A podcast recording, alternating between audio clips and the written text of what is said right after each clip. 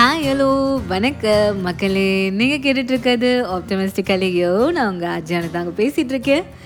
So மக்களே, கடந்த சில நாட்களாகவே பார்த்திங்கன்னா சென்னையில் ரொம்பவே நல்லா மழை பெஞ்சிட்ருக்குங்க.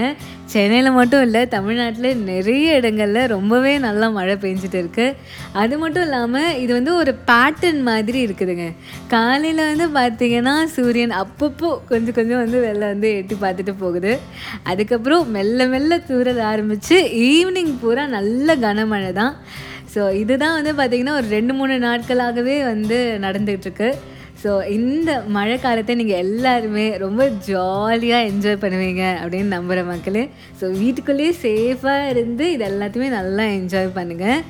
ஸோ அதே ஒரு உற்சாகத்தோடு நாம் இன்றைக்கி எபிசோட்குள்ளே போகலாம். இன்றைக்கி பார்த்திங்கன்னா நம்ம ரொம்பவே வந்து ஒரு சூப்பரான ஒரு விஷயத்தை பற்றி பேச போகிறோங்க. நம்ம வந்து செல்ஃப் அப்ரைசலை பற்றி பேச போகிறோம். செல்ஃப் அப்ரைசல் வாழ்க்கையில் எந்த அளவுக்கு வந்து ஒரு இம்பார்ட்டண்ட்டான ஒரு விஷயம் அப்படின்றத வந்து பார்க்க போகிறோம். இதை வந்து நம்ம எப்பவும் போல் ஒரு பியூட்டிஃபுல்லான ஒரு ஸ்டோரி மூலமாக வந்து தெரிஞ்சுக்க போகிறோம் மக்களே. ஸோ வாங்க எபிசோட்குள்ளே போகலாம்.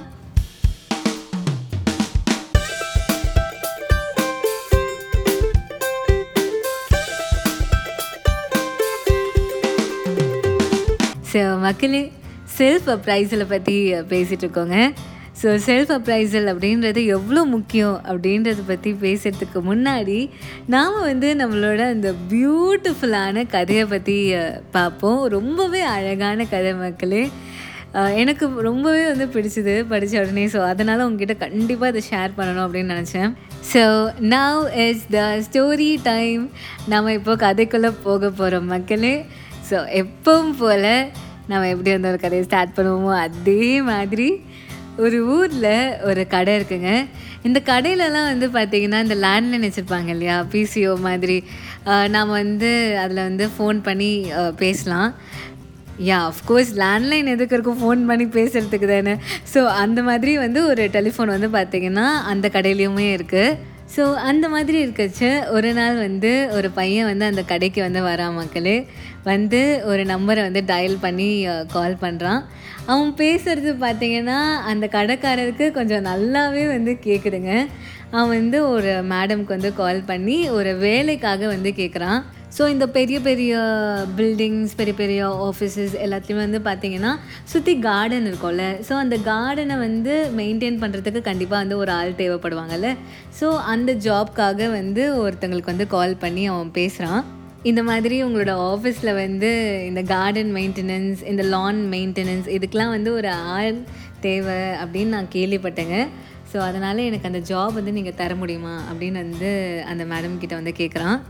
பட் ஆனால் அவங்க வந்து என்ன சொல்கிறாங்கன்னா அந்த ஜாபுக்கு வந்து ஆல்ரெடி வந்து ஒருத்தங்களை வந்து அவங்க வந்து அப்பாயிண்ட் பண்ணியாச்சு. ஸோ இப்போ வேக்கன்சி இல்லை அந்த ஜாப்க்கு அப்படின்னு அவங்க சொல்லிடுறாங்கங்க.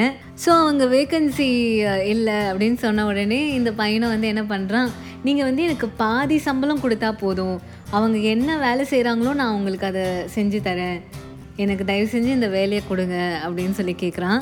பட் ஆனால் அவங்களும் வந்து கன்வின்ஸ் ஆகலை மக்களே. அவங்களும் வந்து ஆல்ரெடி ஒருத்தங்களை வந்து அப்பாயிண்ட் பண்ணியாச்சுப்பா, இந்த ஜாப் வந்து இப்போ வேக்கண்ட்டாக இல்லை அப்படின்னு சொல்லிடுறாங்க. ஆனால் இந்த பையனும் வந்து அதை லேசாக விடுற மாதிரி தெரில மக்களே. அவனும் வந்து இன்னும் கன்வின்ஸ் பண்ண வந்து ட்ரை பண்ணுறான்.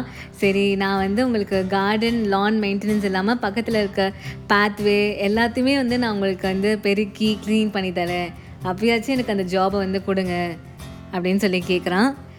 ஆனால் அவங்களும் வந்து சொல்லிடுறாங்க, இந்த மாதிரி ஏற்கனவே செய்கிறவங்க ரொம்பவே நல்லா இந்த வேலையை வந்து செய்கிறாங்க, ஸோ அதனால் இந்த ஜாப் வந்து உங்களுக்கு கொடுக்க முடியாது, சாரி அப்படின்னு சொல்லிட்டு ஃபோனை வந்து கட் பண்ணிடுறாங்க.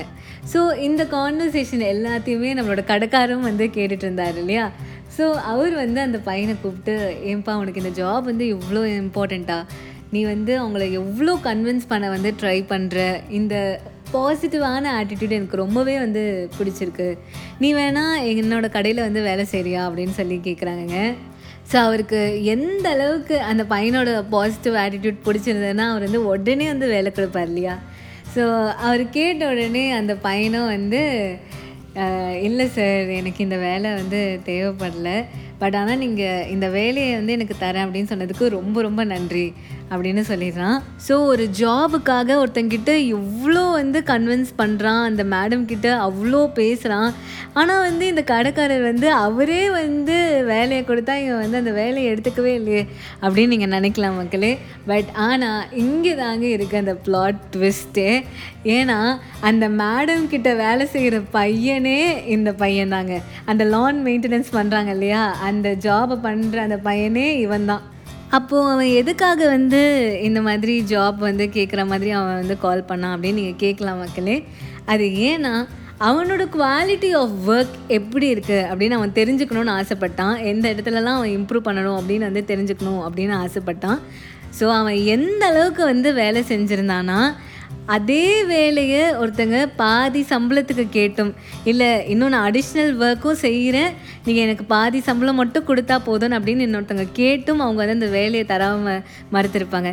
ஸோ அவனோட குவாலிட்டி ஆஃப் ஒர்க் எந்த அளவுக்கு இருக்குது, இன்னும் எங்கெல்லாம் வந்து அவன் இம்ப்ரூவ் பண்ணணும் அப்படின்னு அவன் தெரிஞ்சுக்கிறதுக்காக வந்து அவன் இந்த மாதிரி வந்து கால் பண்ணி பேசியிருக்கான். ஸோ அதுதான் மக்களே இந்த கதையோட மாரலும் கூட. செல்ஃப் அப்ரைசல் அப்படின்றது வாழ்க்கையில் ரொம்பவே வந்து ஒரு இம்பார்ட்டண்ட்டான ஒரு விஷயம்.